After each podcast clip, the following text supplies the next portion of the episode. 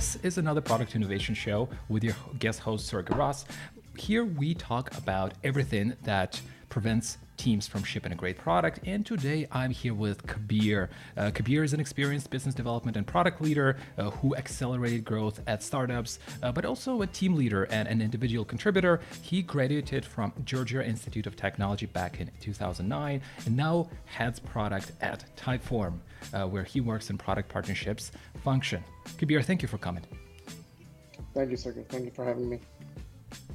Now, we usually start with an easy sort of questions with our interviews, but with you, I wanted to try it a little bit different and ask you some blitz questions. Uh, so, one sentence, two sentence answer, and see see what you what you think.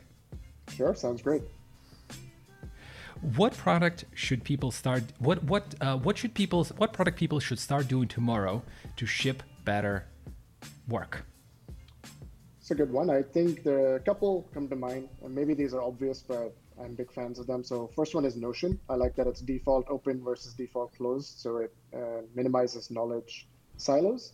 And the second is more a feature than a product itself. I would say Slack Connect. I come from the partnerships world, so I think using Slack Connect functionality to stay in touch with your customers and your partners and vendors, even it, it's uh, super helpful.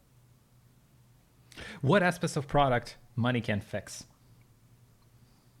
That's a that's an interesting one, you know, because I don't I don't know if there's necessarily uh, something that you can't throw money at because I see product as a confluence of three areas. It's it's people, processes, um, and uh, um, uh, and uh, yeah, so so you know people and, and processes basically, and and mm. tools as well, right? So if if you identify one of those areas is not working, I mean, you can pretty much throw problem at any one of uh, uh, money at any one of those problems, and you can essentially fix it. Uh, so that's that's my view on it. Mm-hmm. Would you, at any point of product development, ask users what they want you to build, and when would you not do that? In general, I'm a big believer of involving customers in the product development journey, and I think there are two ways to think about it potentially. In in one case you do continuous customer discovery and you understand more about your customer, what tools they use, um, and so on. And the other is more project based. So I've done this in the past where you have capacity in an engineering team and you just need to assign that capacity to something. So, for example, at Typeform, we've done this to figure out what uh, integrations customers want us to build, right? And you give them a list, you do a survey, something like that. And I think in that case, it works really well. But when you're trying to do build more visionary products, asking users is not always necessarily the best way to do it. Right. Uh, what do you believe in that other people think is insane? Peter Thiel style. Yeah. Uh, so I have been diving really deep into the world of Web3 recently. Um, and I think there are some really interesting trends there that will make their way into Web2 in the future. You're seeing this with DAOs right now. So I think in the future, the lines between who the customer is, who the contributor is, who the employee is, who the owner is, all of these lines will be blurred. And I think it'll fundamentally change the way products are being built. Today, there's a very clear dynamic between the PMs and the owners of a company, and they're the ones that make decisions on how products should be built and how they evolve.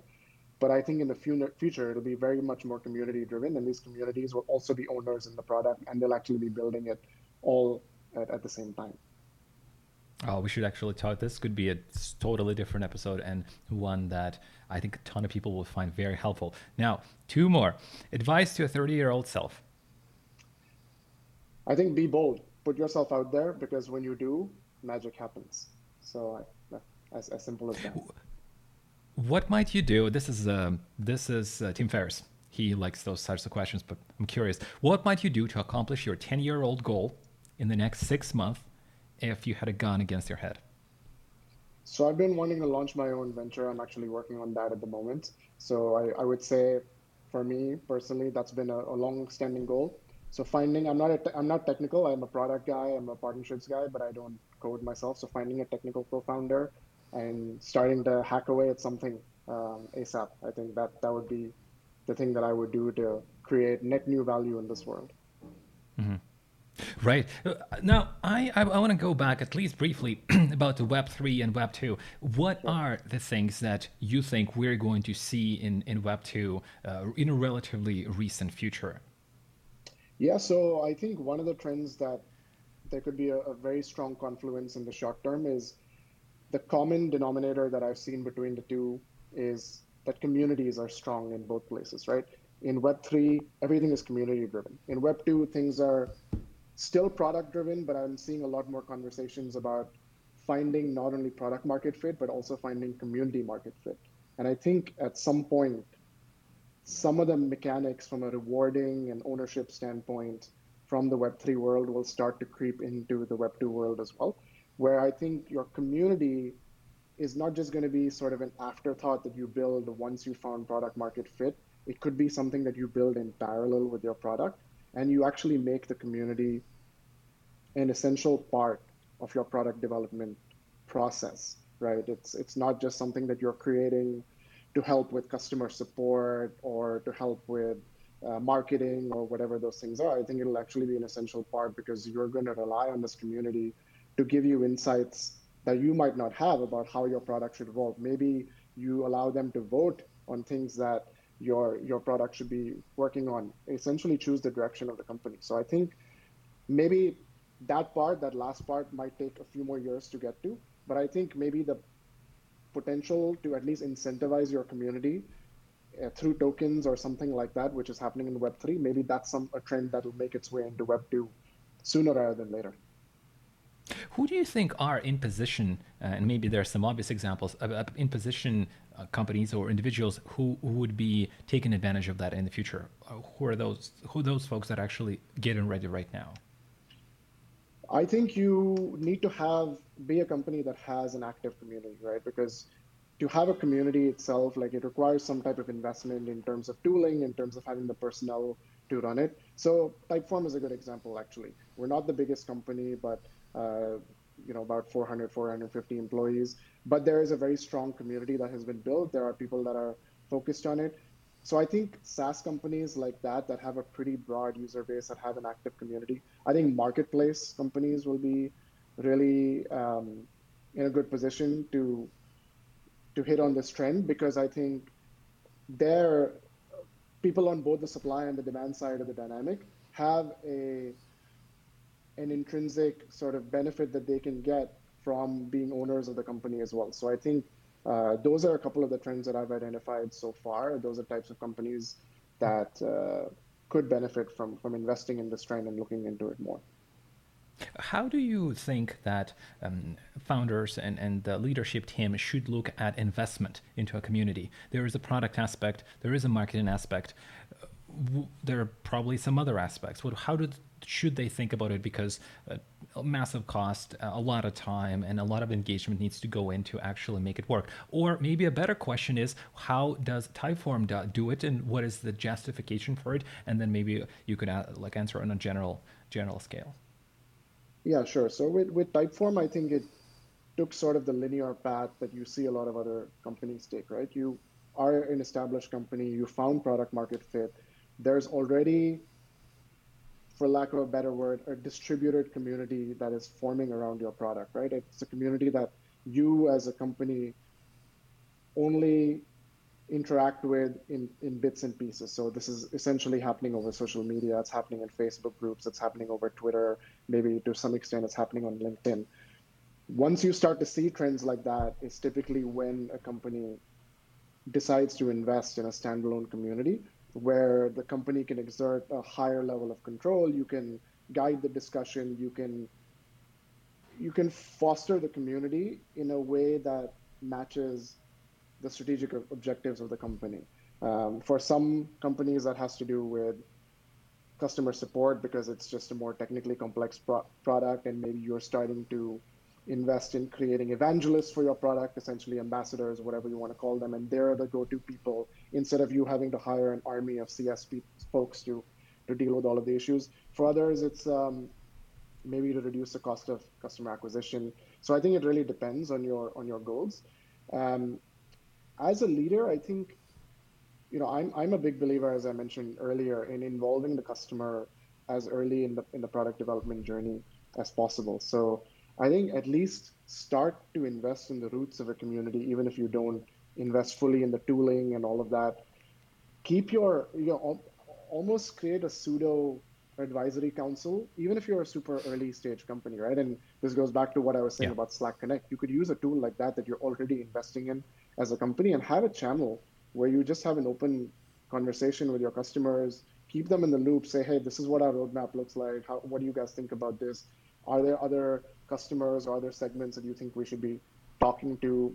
Figure out some way to incentivize them to keep them, uh, or maybe you don't, right? Some some customers are just so in, invested in your product that they're willing to organically help you. But I think fostering that motion early on can very easily then help you invest in making that a full blown thing uh, later on once you have enough funding, once your product has found the, the product market fit, and, and so on.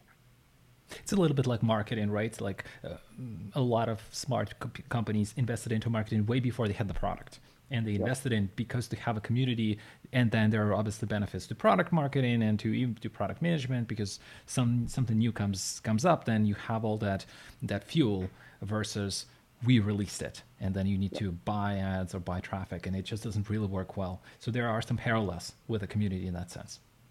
Absolutely. Yeah I, I totally agree with that now, you spend a lot of, Kabir, you spend a lot of time on partnerships. And when we caught up with you the, the first time, you said partnerships are very often misunderstood. And let's start with that. What is the main misunderstanding, and uh, what is that part that relates to actual product development? Yeah, I think this is actually very similar as a topic to community, right? These are fairly, I mean, they're new trends in a way because they're being formalized within organizations but I think the misunderstanding for, for both of these aspects, I can definitely speak a lot more to partnerships, is around the measurement, right? These are not necessarily um, very well established functions within companies like engineering or product or sales or finance, where there is this long-standing legacy of how these functions should operate, how they should be measured against, and generally what the expectation is of how they should help a company there's grow. a playbook. There's a playbook. Exactly. There's a playbook for all of those. Whereas for something like partnerships, that playbook is being developed as we speak. Uh, this is not to say that partnerships haven't been a thing. They've been a thing as long as even before tech, but definitely in tech for the last 30, 40 years, partnerships have been done. But they've been sort of ad hoc, depending on the industry that you were in. Um, they, there weren't strong communities formed around this. They weren't really even individuals within these companies that were responsible for it. Very often, if you're a startup, you know, CEO or some C-level is also responsible for partnerships. It's not something that uh, you invest full time in. So yeah, I've spent a lot of time in this field. I've been doing business development and partnerships generally for the last 13 years. So I've seen it evolve in, in many ways. The last uh, two, three years I've spent in SaaS specifically. And only now are there some strong communities forming within the partnership space itself. And these playbooks are being developed on the fly. So I, I hear this come up a lot where this is a very, very common fight that people in the partnership space have to fight internally is uh, okay how do, how do i measure myself or how do i convince my ceo how we should be measured uh, but i think it ties in very strongly with with product right it has many many touch points one at a high level you need to understand partnerships help you understand where your product falls within the overall ecosystem. So, so I, I would I would uh, to quantify this, right? I think uh, Okta put out this business. I think they call it the business at work report, and mm-hmm. they said the average organization deploys something like in in 2021, uh, 89 apps for work, uh, right? And and on average, the average user will use nine or 10 or something like that. I, I think we did an audit at Typeform and most of us were using around 20 on a weekly basis. So that just shows you people that are in the tech world are context switching a lot. They have to, the nature of our work requires us to work in multiple contexts and tools to get anything done.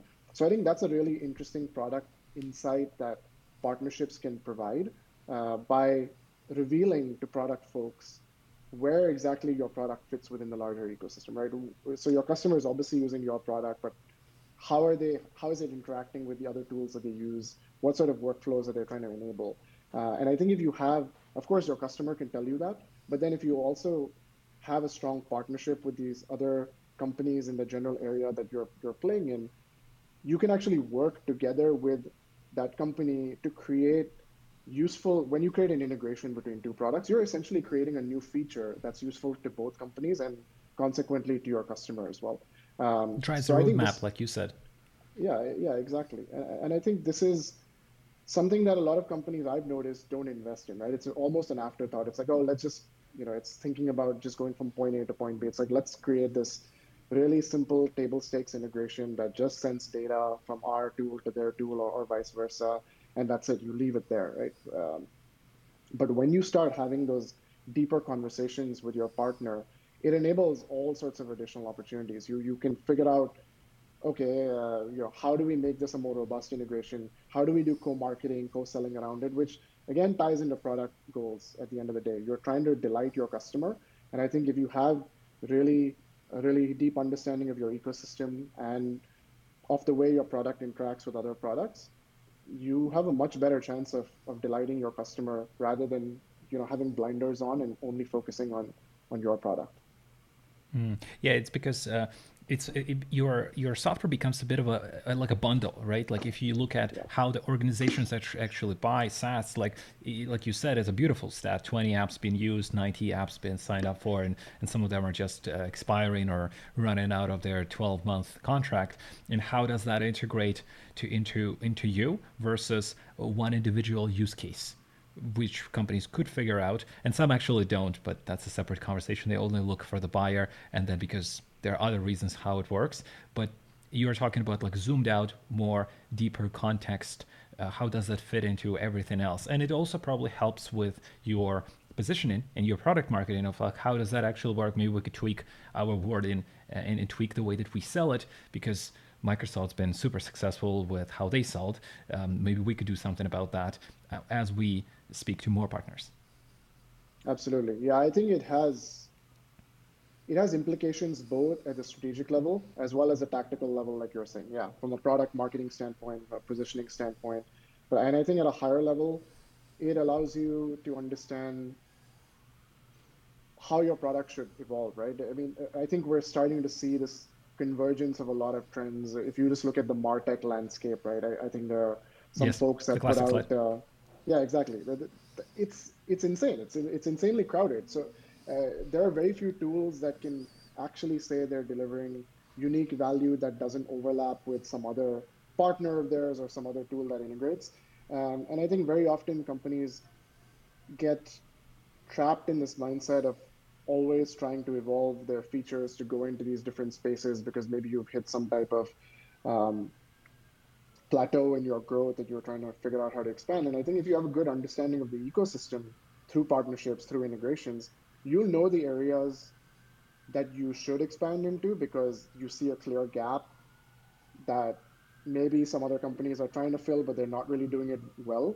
Uh, or you know areas where they're doing it extremely well, and your chances of um, upserting them is, is really, really difficult, right? Like, for example, if you're building some tool for freelancers yeah. or whatnot, and you want to build a CRM into your tool. I, I don't know, maybe is that the best decision or are, are most of your customers already sending data to HubSpot, so you shouldn't bother, right? Like uh, those are the type of insights that I see a lot of companies um, miss out on, and then they they they change shift their strategy, and um, it can have it can have obviously bad consequences uh, in the long run. Kabir, tell me about this. So let's say we have an average SaaS company and somebody is in product, they've been charged, go ahead and build partnerships. What should they start doing, start thinking about? How do they need to approach partnership on a most simple uh, level? Uh, what, what should they start doing? Collecting the list of folks, reaching out to folks. Like, what? How should they think about the collaboration in the first place? What questions maybe they should be asking themselves? Yeah, I, I think I think product folks are actually pretty well set up to do this. There's there's a lot of convergence between folks that do product and people that do partnerships. The, the, the roles really do overlap quite a bit. And I think a lot of the frameworks that product folks use can just be tweaked slightly and applied to partnerships, right? So you're already doing some type of customer discovery. Your customers start there. I would always start there. Your customers can tell you what tools they're already connecting yours to through, you know, if you don't have integrations, you don't have any partnerships today, um, maybe you've just invested in a basic workflow automation integration like a Zapier, right? A lot I've seen a lot of companies start their foray into partnerships, ecosystem strategy in this way. That in itself might give you enough insights because you can Zapier won't share this data with you, but you could just look at you you have cards in your integration panel that point to different zaps. You could just see okay what what are our customers using, or just ask them through a survey or whatnot. Um, and then once you have a list of your potential universe of partners that you might want to invest in, I would create some type of prioritization framework. And this will this is something that product folks are already doing, right? So I would look at things mm-hmm. like what is the total addressable market of this uh, other company? There are some uh, free tools out there that I would also leverage. There's a great tool called Crossbeam that I would highly recommend to anyone, even if they're getting started with partnerships. What it allows you to do is account mapping. All you need to do is get a simple NDA in place with a potential partner, and you're able to see customer overlap between your ecosystem and a, and a partner's ecosystem because it just sits on top of your CRM and shows you high level match data. Like you have 10% of your customers are, are common customers or so on. So that's another really important signal to look at. I would look at how much is this partner willing to invest right in, in, in this partnership as well. That's that's key because if you're absolutely a small player and you're trying to approach Salesforce, yeah, I mean, sure, you can list yourself on their app exchange, but you're probably not going to get their attention until you do something for them or you, or you show them some momentum. So you probably have a much better shot at for, forming an alliance with a company that's a similar size to yours, maybe a little bit bigger. Um, uh, I would also look at the product complexity, right? If you're going to invest in building an integration, is this a two-week project or is it a two-month project, right? And then weigh that against the rest of your roadmap. So there are probably a few other factors like that that you could look at, but that's where I would start. And once you have a stack rank list of the, the partners that you want to invest in, um, reach out. I mean, people uh, reach out to people with the partnerships title, business development title. This is literally their job, right? Even if you are not in partnerships, their their job is to respond to people like you that are trying to create value for the whole ecosystem. And um, yeah, I, I I think sometimes people are a little bit skittish about this. They feel like they're not the right, they don't have the right title to reach out. But uh, my experience has always been, if you send, you know, over LinkedIn, Twitter, whatever, uh, people are always willing to have a chat, and that's where you discover how to do partnerships. So that's that's how I would get started. Mm. Just reach out, just start. Yeah, don't overthink it too much. Yeah, yeah, absolutely. Now, I was going to ask you, fantastic, actually, fantastic amount of details. Uh, I was going to ask you, big bets versus incremental improvements. If we look at product decision making, obviously it depends. But what's what's how do you think about big bets versus small small incremental improvements. Like what is your what are your what is your thought process if you have uh, two options? Yeah i would you know i would tie this back to what i've been talking about with with partnerships. Obviously in general this is i don't think there's any one framework that's going to work for every company. It depends on what stage you're at. If you're super early stage of course everything you're doing sort of is a big bet so don't don't make additional big bets. Try to get some traction. But if you're a more established company you've been doing the same thing for a while um, my belief is always to have some capacity on your roadmap to try big bets. And the way I would tie this back to partnerships is I think partnerships can actually help you de-risk this, right? So you could think about a big bet through a partnership being a bet on an ecosystem. So you see this very commonly. I've seen it, for example, in the e-commerce SaaS space, right, where companies are either betting on the Shopify ecosystem or the BigCommerce or the WooCommerce ecosystem or, or something else entirely, right? Um, uh, and you're going to some some extent all in on one ecosystem. And the way I think partnerships can help de-risk this is you can get commitments from partners. So you know, do this in advance. Of course, you come up with a product idea, you go through the general validation process that this is something that the market wants then you bring that to a partner, you show them the data that you have. And if they're interested and they're willing to co invest with you through marketing commitments, maybe they're willing to do co selling um, and so on, these are things that can help de risk these big bets. Maybe you do have to spend a quarter's worth of engineering uh, resources to, to build something. But if you have a commitment to back that up, right? Um, Yeah. That's how you de-risk a big bet. So so that's how that's how I would approach it. Now, I was going to ask you. We've spoken with a few product managers, and quite often there is this issue coming up of I'm getting bogged down into small things like email, Slack, or I'm uh, like one of the directors of product actually from San Francisco said um, he wants product people to be hunters, not farmers. A lot of times people get bogged down in this. What is what's your like what works for you to um, be able to spend enough time on what actually matters versus reacting to things around the company around the projects you're collaborating with or just like emailing all the partners and keeping in touch with them? Because i would assume that takes a lot of effort. Yeah that that uh, keeping in touch with partners definitely that's a that's a full-time job. Um, at least from a partnerships perspective you see those jobs sort of diverge over time as your partnership strategy becomes more mature, right? At the beginning, when you're, it's just one person doing it, you're both the hunter and the farmer. So you're both reaching out to partners, yeah, and and and you're managing those partnerships once there's some type of commitment and that partnership is a real thing. And over time, you invest in in splitting up those roles. I think for a product person, it's it's fine to also do that initially, right? But do it you know take take the approach that product people take to to the product itself, uh, right? Where you you do things in a very scrappy way um, initially. You validate through experimentation. So I would do the same thing with partnerships as well. Validate that there's something there. Talk to some partners. Um, if you can see some potential to move your core KPIs forward, then make a case to your leadership to invest you and you don't even have to start with someone very senior right you could get someone fairly junior to once you've cultivated this relationship to just take over and act essentially as a as a project manager um, on the topic of getting bogged down yeah. honestly i think that's unavoidable at least it I, I, I, my experience has primarily been at smaller companies. You're always wearing multiple hats in places like that. I can't speak to larger companies where you have you know not unlimited, but you have a lot more resources. Uh, at a smaller company, it's impossible to to fully escape that that reality. Uh, the only advice I would have there is if, if you're getting bogged down too much and you see that your core metrics are not moving forward or you know have a very honest uh, reflection session with yourself in terms of what is the true value that you're bringing to the table maybe that value is different when you first started in a role versus what you're doing now. And if it's clear to you, then it, you can probably make that clear to your leadership as well.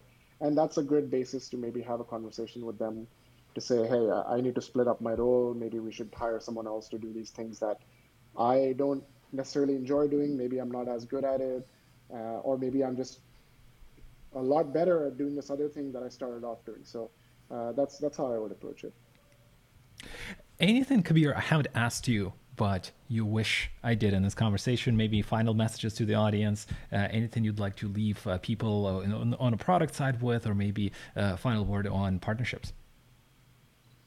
Yeah, you know, I think uh, the, the theme of interconnectedness is.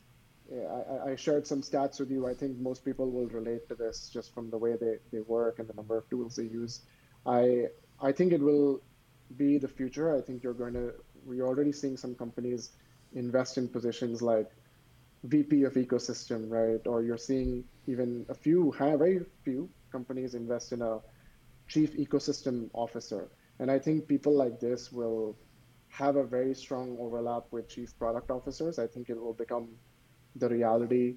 Uh, I've heard some people call this the decade of the ecosystem because mm-hmm. the reality is that there are so many tools being created that trend is not slowing down. So I would just urge uh, product folks who uh, are your primary audience to think about this theme of interconnectedness and, and invest in it because very often it's an afterthought and I, I don't think it should be. There are many ways to take incremental steps to invest in it while you're building your, your core product. Don't build your core product and then tack on an integration strategy or a product or a partnership strategy afterwards because uh, your customers will realize it, your pa- partners will realize it, and uh, I think you ultimately you just won't get the same value out of it as if you think about it as being core to your product. So yeah, that's that's that's what I would share. Thank you, Kabir. There you guys have it. Think about the ecosystems. Listen to this podcast. Uh, go check out all the tools that Kabir just mentioned, and uh, you should be in a good shape when the Web three uh, comes up and the communities matter a little bit more. Kabir, thank you so much. Thank you guys for listening. We're out.